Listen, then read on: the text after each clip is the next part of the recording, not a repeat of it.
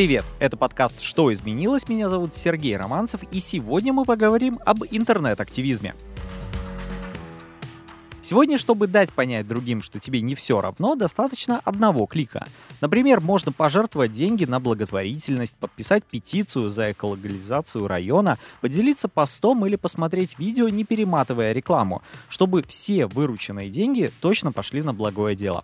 Активизм в целом уже невозможно представить без интернета. С его помощью активисты могут собираться в реальной жизни, проверять информацию, обрабатывать документы и делать многое другое. В 2018 году американский футболист Колин Коперник во время исполнения гимна перед матчем встал на одно колено. Этим жестом футболист мирно протестовал против полицейского произвола. И в этом же году Коперник появился в рекламе бренда Nike, после чего консервативно настроенные граждане призвали бойкотировать Nike и, конечно, сделали это именно в социальных сетях. Онлайн-активизм отличается тем, что каждый пользователь может поучаствовать в решении важной проблемы, а любая важная информация преподносится в коротком, понятном и лаконичном формате чтобы как можно больше людей смогли понять суть какого-либо движения. Некоторые думают о том, что онлайн-активизм не так уж и эффективен. Мы все хотим показать лучшую версию себя онлайн, а еще всегда хотим быть в тренде. Поэтому трудно определить, кто действительно занимается онлайн-активизмом, а кто просто поддерживает созданный образ. И сегодня вместе с нами кандидат культурологии, доцент Высшей школы экономики, автор блога «Злобный культуролог» Оксана Мороз. И Дмитрий Муравьев, преподаватель магистратуры «Цифровые методы в гуманитарных исследованиях» Университета ИТМО. Давайте поговорим, можно ли изменить мир, не выходя из дома, как вам кажется? Вот есть ли какие-то, может, определенные виды онлайн-активизма сегодня? Ну, вообще, некоторые исследователи действительно пытаются выдать какую-то классификацию, говорят, что можно разные методы онлайн-активизма активизма поделить на разные типы, но, честно говоря, мне лично кажется, что это такой интересный оптимизм, технооптимизм, да, который исходит из того, что действия онлайн действительно влияют на всю совокупность практик, которые люди реализуют офлайн.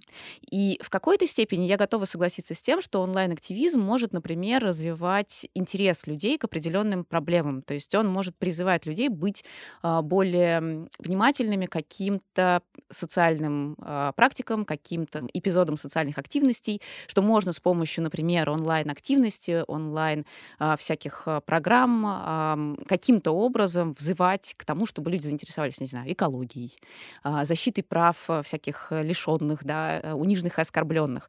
Но я, честно говоря, с трудом могу представить, как можно конвертировать онлайн-действия, там, лайки, репосты, в непосредственно физическую активность. Единственное, что в действительности может повлиять, это, например, сбор донатов на какие-то действия, действия, которые будут реализованы потом офлайн.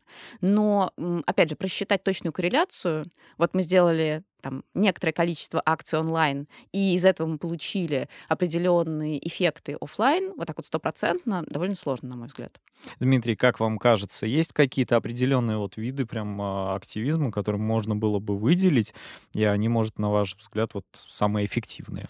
Мне кажется, что вообще, когда мы говорим о цифровом активизме, я бы тут разграничил э, вообще разговор об этом понятии с двух сторон. С одной стороны, мне кажется, мы можем говорить о цифровом активизме, когда говорим о том, каким образом люди обращаются к э, интернету в качестве некоторого предмета беспокойства. То есть такой как бы вид цифрового активизма, это когда мы говорим, например, о защите прав пользователей в интернете и там связ- в связи с приватностью данных, да, или в связи с еще какими-то проблемами, которые как бы порождены э, интернет-инфраструктурами. И вот это я бы взял как, скажем так, одну сторону того, что мы можем иметь в виду под цифровым активизмом, а с другой стороны, когда мы говорим о цифровом активизме, мы имеем в виду то, каким образом различные движения, там, э, занимаются ли они повесткой, допустим, э, экологии или какой-то еще другой проблемой, когда они начинают обращаться к интернету в качестве медиума или какой-то инфраструктуры для своих действий, и вот через это как бы обогащать вообще репертуар того, как они могут действовать. А так вообще, конечно, есть огромное огромное количество различных типологий и способов действовать в интернете. Да, опять же, вот то, о чем Оксана сейчас сказала, про клики, репосты, донаты. Ну вот, на мой взгляд, всегда какой-то цифровой активизм, он вышли, покричали в интернете, лайки поставили, вроде всем нравится, репостнули и дальше разбежались. Как-то это заходит ли это обычно до каких-то уже офлайн встреч, до офлайн мероприятий? Ну, во-первых, то, о чем вы сейчас говорите, это можно назвать словом коллективизм. Его иногда еще на русский переводят диванный активизм. Да, ты по сути ничего не делаешь, но, например, появилось какое-то сообщение, которое тебе импонирует, и ты хочешь с ним солидаризироваться, при этом, возможно, ты чувствуешь некоторую опасность в том, чтобы солидаризироваться активно и офлайн. И вот ты выражаешь свое согласие, свою позицию а, тем, что ставишь ставишь лайк, тем, что пишешь что-то, ставишь комментарий, делаешь репост и так далее. Хотя мы прекрасно понимаем, что сейчас даже такие следы а, могут означать некоторую маркировку на человеке. Но кроме коллективизма существует огромное количество других видов, и я бы хотела немножко тоже э, отмотать назад и вспомнить, что, допустим, ранний Рунет в том числе предполагал наличие форумов, где люди собирались по интересам, а потом эти интересы каким-то образом приводили к формированию офлайн комьюнити Это очень часто часто были вообще группы, связанные с какими-то культурными э, видами поступков и действий. Например, там есть э, форум толкинистов, которые раз в месяц встречаются в нескучном саду и разыгрывают какие-то фрагменты, значит, из Толкина. Это активизм, ну, в известной степени это не социальный активизм, он не влияет прям там, не знаю, на а, переустройство жизни, но это а, некоторая практика, которая позволяет людям собраться вместе по интересам, найти тех, кто на меня похож, и потом обнаружить этих людей не просто в качестве аватаров и ников, а в качестве качестве вот настоящих живых а, из э, крови и плоти. И это очень, честно говоря, тоже поднимает да, какое-то ощущение нужности и какое-то ощущение ну, жизни. Да? То есть, есть такие же, как я. И в этом смысле, э, ну, я думаю, что найдутся люди, которые скажут, да, вот такие комьюнити, они очень сильно меня повлияли, очень сильно мне помогли. И это, безусловно, ну, другой, более ответственный, что ли, вид активизма. Я всегда задумывался о том вопросе. Многие говорят, э, мол, никогда интернет-активизм не приносит никаких э, реальных дел. Но я знаю очень много примеров, когда именно какой-то хайп в интернете, он поднимал, э, опять же, руководство каких-то компаний на то, чтобы что-то менять в своей политике, в основном там в природопользовательской среде. И вот тут, мне кажется, Нужно ли это действительно развивать, чтобы было больше хайпа? То есть если кто-то где-то не прав, нужно сразу идти в интернет или все-таки попробовать решить все через обратную связь, обратившись сразу к организации? Или все-таки вот это единичное обращение одного человека, оно сегодня не имеет веса? Ну, мне кажется, что очень многое зависит от э, того, как устроена инфраструктура. То есть инфраструктура принятия решения. Если у вас есть какие-то горизонтальные, а потом вертикальные способы донесения а, своих, например, претензий, и вы понимаете, что, ну, словно общество устроено так, что на эти претензии нужно и придется откликаться, и это может быть связано с, ну, прежде всего, гражданской реакцией, а не с тем, что вы обращаетесь в правоохранительные органы и пугаете ими какую-нибудь компанию, тогда, безусловно, можно действовать вот этими конвенциональными путями. Но прелесть именно именно интернет, э, такого активизма, да, заключается в том, что гораздо проще э, призвать к какому-то вниманию, гораздо проще организовать, ну, такую кампанию, да, гораздо проще собрать своих единомышленников и сначала в своей маленькой эхо-комнате, а потом в более широком контексте э, действительно объявить такой аларм, да, ребята, все плохо. И Единственное, что мне кажется здесь очень важным, это то, что когда мы действуем по официальным каналам связи, очень часто и у организаций, любых, на самом деле, структур, есть необходимость тоже отвечать ну, по каким-то официальным каналам э, реакции. Если же мы говорим про онлайн-активности, очень часто возникает ответная, например, маркетинговая реакция, и в этот момент компании гораздо проще упаковать все, что они делают, в такой этический камуфляж. Ну, ребят, мы сделали правильную, например, рекламную кампанию, мы задонатили тому, кому нужно было. Мы сделали какую-нибудь маленькую-маленькую кампанию внутри КСО, внутри корпоративной социальной ответственности, да, и все, и круто. И докопаться до того, действительно ли произошли какие-то изменения, ну, очень сложно, потому что это часто закрытые, да, системы. Я согласен со всем, что вот было сказано. Я бы просто еще, наверное, хотел добавить то, что, а, мне кажется, очень часто, когда поднимаются, ну, некоторые такие критические голоса по отношению к тому, что вот собрались какие-то люди в интернете, и они, значит, как-то массово начинают давить на какую-то компанию или организацию, там, или правительство, чтобы оно что-то изменило, то, э, конечно, мне тут всегда вспоминается вот э, какой-то ранний 20 век и всякая критика вообще феномена толпы, и очень часто действительно какую-то интернет-активность, активизм обсуждают именно в этих терминах, но мне кажется, что часто забывается в подобного рода как бы очень часто. Действительно инфраструктура принятия решения, которую Оксана сказала, устроена таким образом, что люди, которые а, пытаются продвигать э, какие-то повестки в интернете, часто не имеют э, каналов иных, и часто это во многом единственный для таких людей, для таких групп способ а, вообще как бы быть услышанными, потому что не очень понятно, например, как гражданин, допустим, не знаю, Белоруссии может вообще повлиять на какую-то американскую компанию, кроме как написать какой-то пост в интернете. Ну, собственно, да, обычно через социальные сети проще всего до кого-то достучаться и получить какой-то фидбэк. А, я, насколько знаю, у нас э, и МТС, и Мегафон, Билайн, все сидят в сетях, там самые частые цитируемый, причем, по-моему, Тиньков был, у которого прям такой саппорт построен на том, чтобы отвечать в социальных сетях и не такими не шаблонными а, фразами, а прям как-то пытаться разобраться, как-то помочь. Но вот а, все-таки вопрос, а есть ли у вас конкретные примеры, когда такая заварушка в интернете, она принесла реальные плоды, и что-то изменилось в реальной жизни. Ну, у меня есть пример. И это история с а, волонтерской группой, которая начала через онлайн всякие точки собирать помощь людям, пострадавшим в Крымске. И из этого родилось довольно много благотворительных инициатив, а, в том числе а, там, фондов последствий, которые сейчас занимаются огромным количеством социальных проблем. И мне кажется, что это был просто момент, когда стало понятно, что именно граждане могут объединяться в тот момент, когда какие-нибудь другие инфраструктуры порядка просто не справляются. Не по злобе, а просто не справляются. И в этом, собственно, суть, одна из, по крайней мере, вариантов сути гражданского общества, да, это как-то солидаризироваться и договариваться, что у нас есть проблема, мы ее постараемся решить теми силами, которые у нас есть. Но на более частном уровне я, как человек, который очень много работает с животными, животными, а, могу заметить, что практически все волонтерство, которое связано с животными, именно не с большой экоповесткой, а вот с помощью конкретным видом животных, диких, там, а домашних, это неважно, все строится на онлайн-активностях. То есть э, собирается, не знаю, фонд, который помогает, значит, списанным лошадям, а, он весь собирается, потому что есть волонтеры, которых позвали в какой-то социальной сети, и которые в 8 утра приехали черт знает куда и помогли перевести конюшню на 80 голов там через несколько километров. Это казалось бы, очень маленькая вещь, но если посмотреть на все, например, зооволонтерство, оно все так работает. Есть небольшие примеры уже устойчивых организаций, которые начинались точно так же.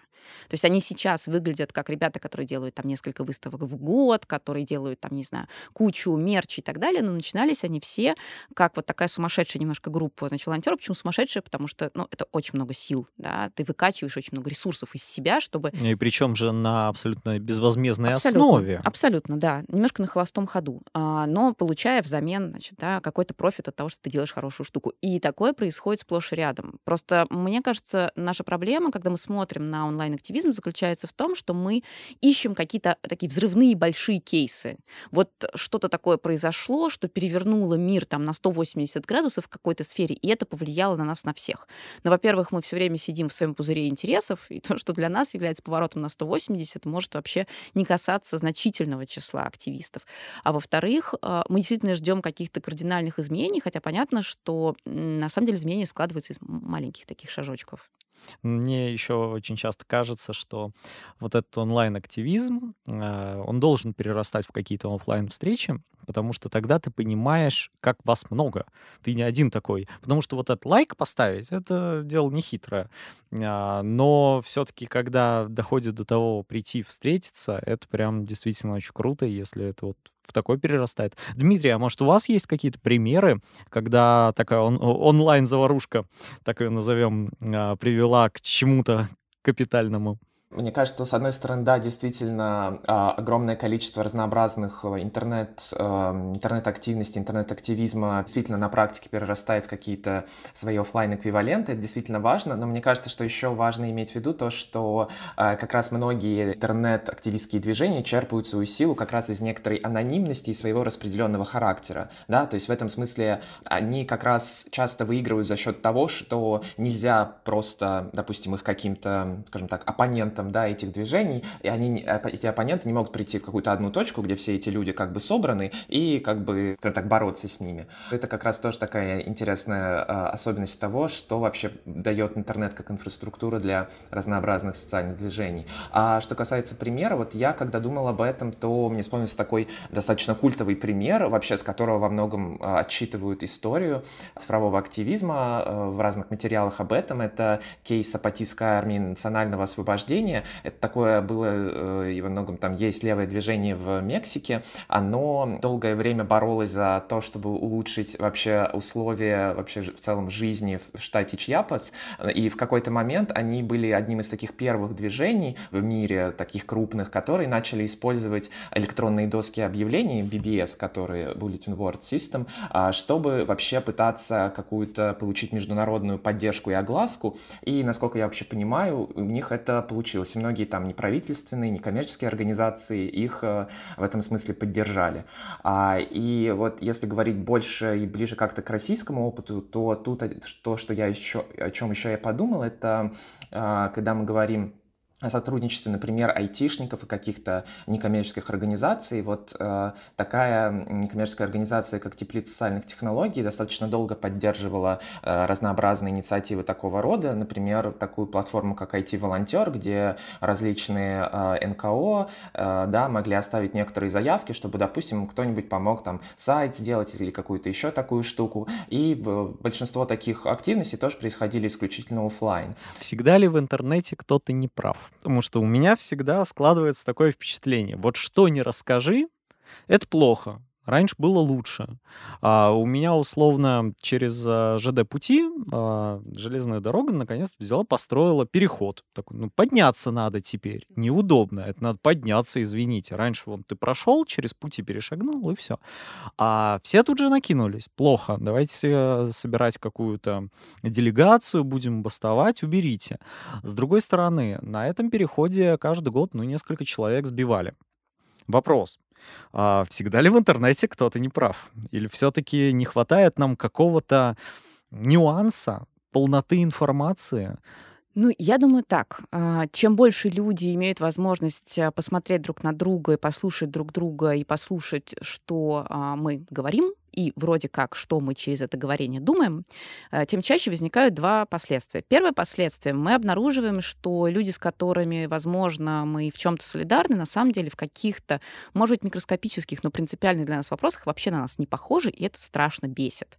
И в этом смысле каждый из нас друг для друга другой в чем-то, и очень сложно примириться с этой мыслью. То есть почему сложно примириться с тем, что я не найду 100% точек соприкосновения с любым другим человеком, даже самым близким близким. Это первое. А второе, что при этом люди чрезвычайно клишированно выражают свои точки зрения в любых публичных активностях. То есть когда а, они понимают, что их высказывание, устное, письменное, видео, неважно, оно будет ориентировано на какую-то аудиторию. И это происходит не потому, что там у людей замусорены мозги, люди зомбированы не умеют мыслить а, самостоятельно, а это происходит ровно потому, что люди, может быть, осознанно, если это их профессия, а может быть, неосознанно, понимают, что они разговаривают с аудиторией и им нужно донести свою мысль до аудитории. Поэтому нужно нажимать на определенные, опять же, осознанно или неосознанно, кнопочки. И в этот момент ты понимаешь, с одной стороны, все люди разные, и поэтому мы все друг для друга не правы. А с другой стороны, эта разность, она укладывается в какие-то типические а, клишированные высказывания. И это тоже бесит. Потому что вместо того, чтобы, например, как-то оригинально выразить свое несогласие, может быть, выйти на какие-то уровни, там, я не знаю, экзистенциального эмоционального высказывания, с которым будет легче солидаризироваться. Люди идут по протаренной дорожке. В этот момент, конечно же, возникает желание ну, не согласиться, а, сказать что-то против. И на это накладывается еще несколько слоев. Там, первый слой, например, это то, что разные исследования показывали, что статистически Рунет, например, довольно часто агрессивнее в некоторых своих анклавах, чем глобальный интернет. Знаете, мы просто а, склонны а, ассоциировать всех, кто говорит на русском, за россиян. Ну, Рунет, да. А, да, а человек, когда в Австралию переезжает, но продолжает сидеть в российском сегменте, то есть все на русском, он, по сути, это в Рунете. Ну, да. Ему в нем комфортно. Ну, то есть да. нету австралийского сегмента а, русскоязычного интернета. Не, ну, может, есть какие-то тоже М- там может паблики? Быть, есть, но в большинстве своем они на таких ресурсах. Я просто с этим столкнулся, а, когда понял, а, перекличку в блоге устраивали, Мгм. там говорят, привет тебе из Израиля. Я такой, привет. А и как начали рассказывать, я тут понял, что мы просто всех их считаем рунетом. Поэтому, когда мы читаем какой-то э, спор на русском, мы думаем, это вот у нас. А нас много. Нет, нас много, безусловно. Но я бы даже сказала, э, что это определение не национальное, не этническое, а такое лингвокультурное. Ну вот русский язык, человек пишет на русском языке, человек считает возможным говорить на русском языке, выражать свои мысли. И вот э, этот да, сегмент считается довольно агрессивным. А, при этом я думаю, что эта агрессия во многом является следствием того, что люди не очень знают, э, как и где по-другому выражать свою позицию. То есть, условно, если бы, например, по поводу этого железнодорожного значит, переезда была бы какая-то абсолютно нормальная, конвенциональная, привычная, типичная форма, когда вот жители ближайших районов собрались, поговорили, написали какую-нибудь декларацию, манифест, ну что-нибудь, пришли бы бы к каким-нибудь а, представителям элит, которые принимают решения. Принесли все это, и дальше возникло какое-нибудь обсуждение горизонтальное. Возможно, это бы возымело лучший эффект. И, возможно, люди бы знали, что вместо того, чтобы, значит, сражаться не на жизнь, ни на смерть и перегрызать друг другу глотку в интернете, у них есть те, к кому они могут обратиться. Но поскольку а, это не всегда, кстати, оправданное ощущение, но оно есть, поскольку есть ощущение, что нам, мы никому не нужны, нас никто не слушает, но мы будем дотягиваться до того, до кого можем дотянуться. То есть мы будем вцепляться в шею и в горло тому, кто вот рядышком находится. Ах, ты, значит, очевидно против, и ты в соседней ветке комментариев, ну, сейчас я тебе все объясню. И это, конечно, абсолютно контрпродуктивная и, прошу прощения за это слово, но токсичная коммуникация, а, потому что она, на самом деле, ни к чему не приводит, кроме того, что человек ощущает, что, да, я в кольце врагов, все меня не любят, я сумасшедший, или они сумасшедшие. Ну и дальше совершенно непонятно, как выстраивать диалог. Дмитрий, как вам кажется? Мне кажется, помимо причины, по которым токсичная коммуникация вообще существует, они связаны еще во многом а, со средой, в которой эта коммуникация происходит. Потому что, а, конечно, вот большинство сайтов и каких-то платформ, а, с которыми мы имеем дело вот как-то на уровне повседневной жизни, они отнюдь вообще не рассчитаны на какую-то а, невероятно взвешенную, раз, такую рассудительную дискуссию, в котором происходит последовательный обмен мнениями, да, такую, и все как-то должны друг друга выслушать и понять и так далее. Нет, мне кажется, мы не, должны не забывать и вообще иметь в виду, что большинство интернет-платформ устроены как прежде всего коммерческие предприятия, которые имеют своей целью то, чтобы мы провели там побольше времени, посмотрели побольше рекламы, и, конечно, это отражается на том, какого рода вообще контент приоритизируется, и как, соответственно, люди выстраивают коммуникацию. Ну, потому что а, вообще я не очень понимаю, как, допустим, в том же Твиттере, да, ну, значительным ограничением по символам, которые, которые там есть, можно вообще вести какие-то дискуссии в том интерфейсе, который тебе предоставлен. Поэтому Поэтому, ну, для меня лично вообще не удивительно, что недопонимание и агрессия случаются. И мне кажется, мы должны, а, когда мы говорим об ответственности за это, возлагать ее не только на пользователей и на их какую-то там способность, неспособность это выстраивать, но еще иметь в виду как бы более такие а, широкие условия вообще среды, в которых эта коммуникация происходит. Ну, мне как блогеру просто очень часто прилетает за то, что говорят, вам надо было рассказать об этом более полно. Вы вот тут забыли, а вот тут есть нюанс нюанс. Мне всегда это очень нравится, но а, я как блогер считаю, что я помог привлечь внимание к теме. Я знаю эту социальную сеть лучше, чем остальные, поэтому я рассказываю по правилам этой социальной сети, привлекая внимание, а дальше, да, это надо где-то обсуждать. Безусловно, в другом месте, со всеми нюансами, со всей проблематикой, но очень часто соцсети и вирусят какой-то ролик, потому что там очень много недосказанного, что порождает э, необходимость войти в комментарии и написать людям, как правильно. Поэтому, в принципе, мне кажется, что в социальных сетях в каждой там задача Твиттера привлечь, просто написать, вот тут люди неправы, и оставил ссылочку. Все, пошли, и там уже разберемся. Здесь есть несколько прям сразу «но». Они ничего не отменяют, они просто дополняют. Первое. В большинстве случаев а, алгоритмы соцсетей — это коммерческая тайна, и поэтому а, даже люди, которые работают в соцсетях, они очень часто пользуются штукой, которая называется, ну, по-русски это переводится алгоритмическое воображение. То есть я думаю, что видео в, там в соцсети со сторонних платформ вставлять не надо, потому что, значит, пост будет пессимизирован, поэтому первый комментарий. Как бы исследований, которые доказывают, нет, но есть практическое знание. Это действительно так происходит. И это алгоритмическое воображение, оно в конце концов минимизирует возможность как раз вот посмотреть на то, что делают соцсети и как они подталкивают людей к определенным видам активности. То есть, например, как они подталкивают людей к тому, чтобы действительно находиться дольше на платформе, потому что это позволяет больше крутить рекламы. В конечном итоге это приводит к тому, что люди, например, часами действительно участвуют в холиварах. Второе но — это то, что люди, которые занимаются блогингом очень часто, да, и, кстати, там научные журналисты, культурные журналисты, они действительно полагают, что их э, задача — это привлечь внимание. Нет задачи заменить собой там все образовательные, воспитательные, просветительские институты. Но аудитория может думать иначе. Аудитория может приходить за конечными ответами. Типа, вот ты сделал видео на там 15 минут, у меня нет больше времени, потому что время — это же самый главный ресурс. Я вот тебя 15 минут посмотрю, и я буду узнать примерно все. Ах ты, ты оставил много недосказанностей, зачем я вообще потратила эти 15 минут? Да, я лучше пойду там почитаю. Конечно, это не случится, но в голове такой процесс происходит. И поэтому, да, возникает желание, значит, покусать того, кто тебе обещал, но не дал. Вот третье но здесь это то, что а, вот эти отношения между а, производителями и потребителями, например, контента, где, конечно же, все это происходит в контексте соцсетей. И это отношения, которые, ну, приобретают вид так почти товарно-денежный, хотя при этом, например, сами потребители платят не деньги, за которые они могут что-то потребовать, да, а платят вниманием, которое они распределяют сами. И вот дальше здесь, конечно, включается вопрос о том, а кто заставляет их потратить это внимание, как их удерживают на платформах и так далее. Но до тех пор, пока все участники вот этой вот да, триады не открыты, то есть пока мы не можем там вызвать какого-нибудь менеджера из соцсетей и сказать, так, ты такой секой, что у вас там за алгоритмы работают? Вообще в этой постановке проблем меня вообще смущает вот идея того, что существует и вообще можно сделать какой-то ролик, который как бы настолько полно расскажет о какой-то проблеме или о какой-то теме, что вообще ни у кого как бы не возникнет а, претензий из тех, кто, кто его смотрит. Мне кажется, такая ситуация в целом невозможна. Нет какой-то вот такой позиции, а, из которой можно передать другим все знание, знание вот э, о какой-то теме или о каком-то вообще предмете. Поэтому мне кажется, что если вы, грубо говоря, блогер, который получает э, такого рода комментарии, переживает об этом, то я бы сказал, не переживайте, потому что в целом, э, с моей точки зрения, невозможно снять ролик, который а, подобным исчерпывающим образом на все бы ответил. Ну вот смотрите, а, одна из таких особенностей социальных сетей это вот такой визуальный язык, когда ты показываешь что-то, что прям триггерит. А всегда ли честно использовать такие приемы? Ой, я ненавижу это.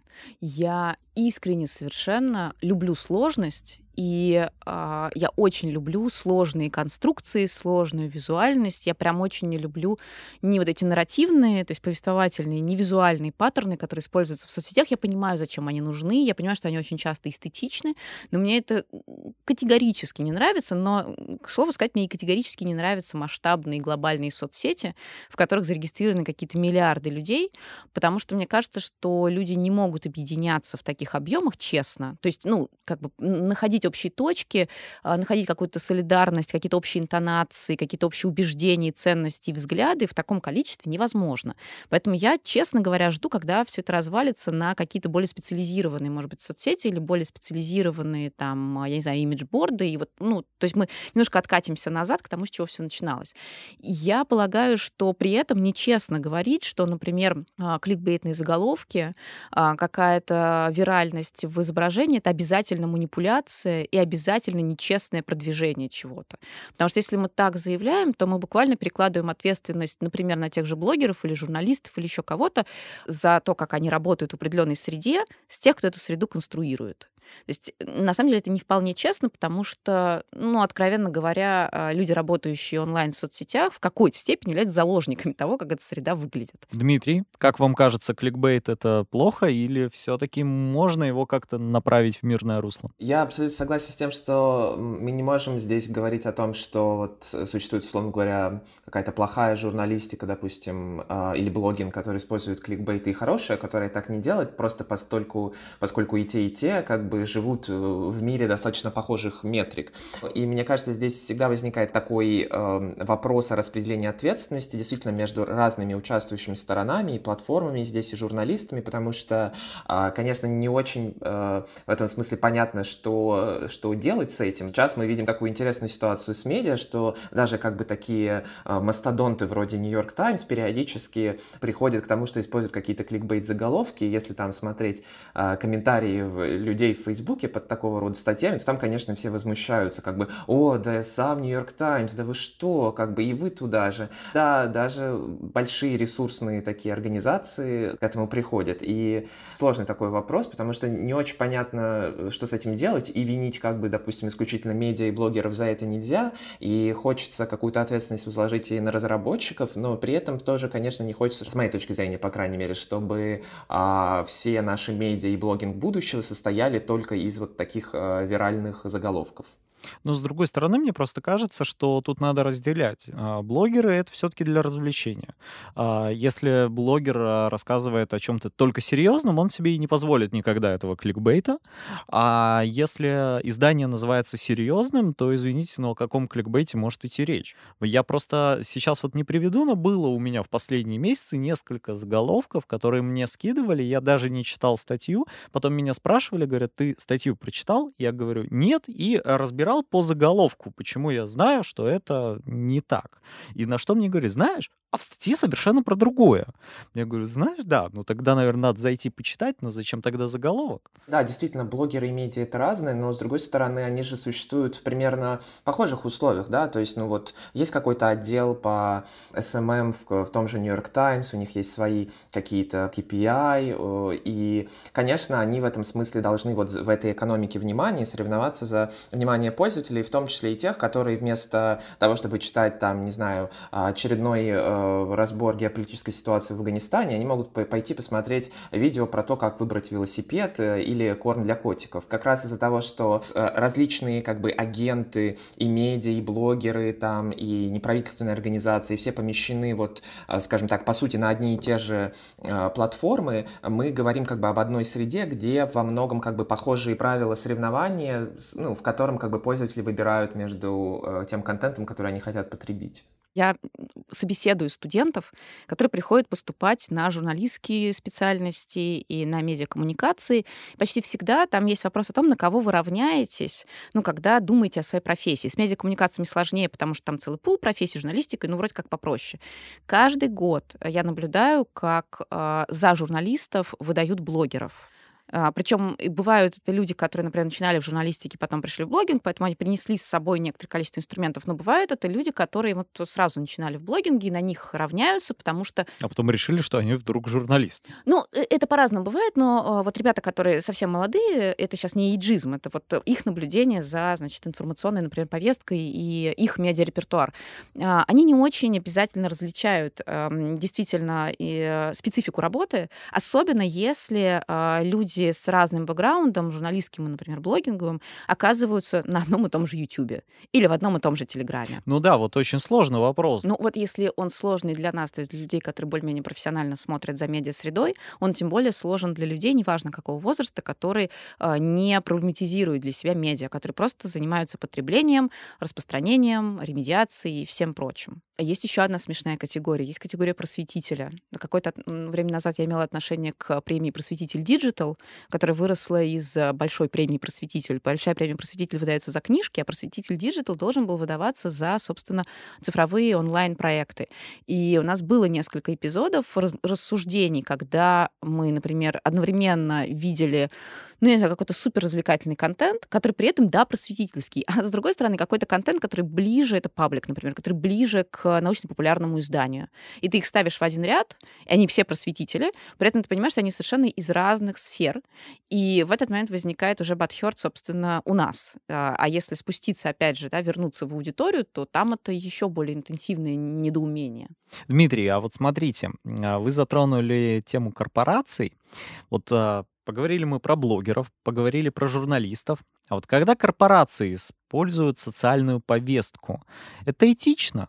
а, такого рода действия, как бы условно формата там корпоративной и социальной ответственности а, или использование какой-то повестки в корпоративном разрезе, это используется для, по сути, сегментации аудитории. И это вполне понятный такой маркетинговый прием, на мой взгляд. И когда мы думаем об этом, то мне кажется, что здесь э, ну, не очень понятно, как и зачем выносить этические суждения, потому что, с моей точки зрения, компании в этом смысле а, отнюдь не какой-то двигатель, э, скажем так, каких-то социальных изменений, а скорее они очень ретроактивны в этом. Ну вот тут немножечко хочется поговорить о активизме, когда хакеры отстаивают свои политические взгляды, этические взгляды, взламывая кого-то. А можно ли сказать, что это правильно, и ты какой-то порчей чужого имущества и труда отстаиваешь свои э, взгляды. Правильно ли это? Это вопрос, а, мне кажется, не про правильно или неправильно, потому что как только мы выходим в зону разговора об этике и справедливости, практически у всех падает забрало, потому что мы говорим о каких-то высших ценностях. А, хотелось бы сохранить какое-то человеческое лицо, и в этой связи мне кажется, что это разговор о конфликте прав. Это право, например, на частную жизнь, которое должно соблюдаться, да, и право на, например, преступление через частную жизнь, если это соответствует каким-то более глобальным интересам, это защищает там какие-то социальные общности. А вот этот конфликт прав, например, очень часто обсуждается, когда речь идет о всяких журналистских расследованиях. Вот мы хотим узнать какую-то информацию, которая порочит, а, например, лицо да, какого-то представителя власти, и мы начинаем вторгаться в личную жизнь, вскрывать переписки и прочее, прочее, прочее. А, это не очень здорово, это не соответствует профессиональной этике журналиста, но есть большое но. Да, в разных кондуитах, которые посвящены профессиональной этике, говорится, что если вы при этом преследуете большее благо, то вы можете пойти на этот конфликт прав, если вы вот точно знаете, что вы подтвердите свои подозрения. Да, и там разные школы журналистики в том числе постоянно просят своих студентов проходить через а, разные тесты, которые вот а, позволяют разграничить, где, значит, я веду себя профессионально в соответствии с этим quality press, а где я а, начинаю входить в эту серую зону и действую как-то корректно. И я думаю, что когда мы говорим о активизме, активизме а, мы, к сожалению или к счастью, тоже выпадаем в такую э, довольно большую зону незнания, потому что многие движения типа тех же анонимусов безлидерные, то есть мы не можем найти людей, которые берут на себя ответственность за какую-то совокупность действий в открытую, и говорят, у нас есть своя идеологическая да, какая-то логика, мы готовы ее отстаивать, и э, мы несем ответственность за других членов нашего сообщества, которые будут совершать какие-то действия.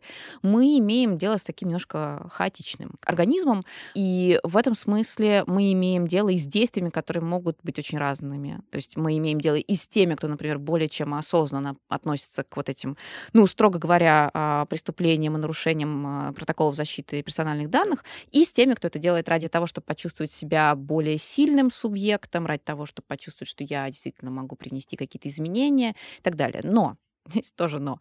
А, нужно понимать, что я как раз очень большой противник любых э, преступлений, поступков, которые связаны с ненавистью, да, и которые связаны с вот таким контрпродуктивным именно переживанием.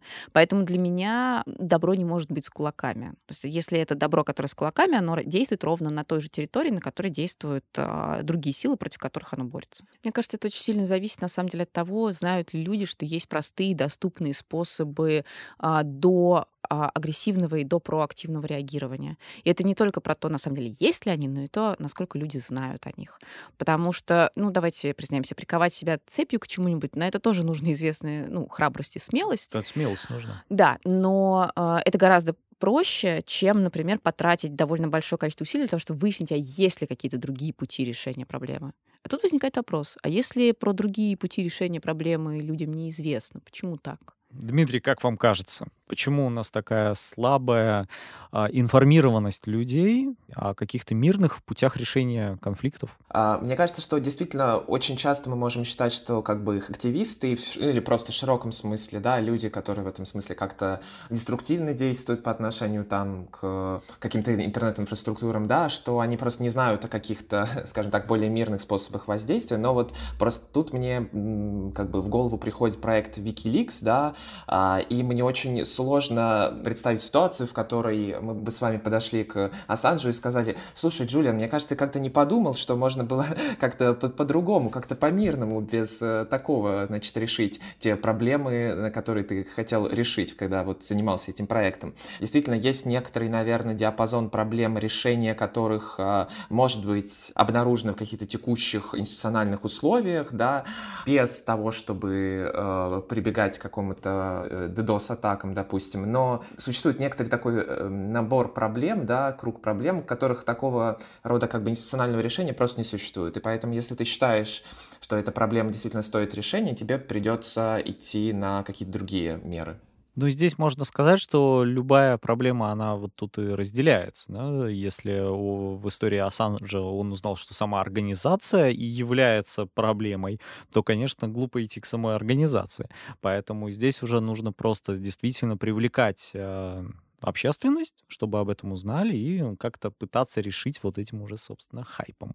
Я думаю, что мы когда-нибудь придем к тому, что люди начнут это разделять, только самые большие и острые проблемы мы будем уже обсуждать а, непосредственно в социальных сетях.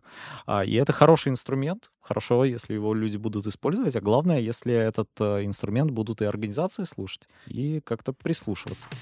Спасибо вам, а мне остается напомнить, что сегодня мы говорили о интернете и активизме, и можно ли изменить мир, размещая посты в социальных сетях. Совсем скоро снова встретимся на всех подкаст-площадках. Ставьте нам оценки и пишите комментарии, ну а больше материалов по темам эпизода вы всегда сможете найти на нашем сайте и социальных сетях РБК Трендов.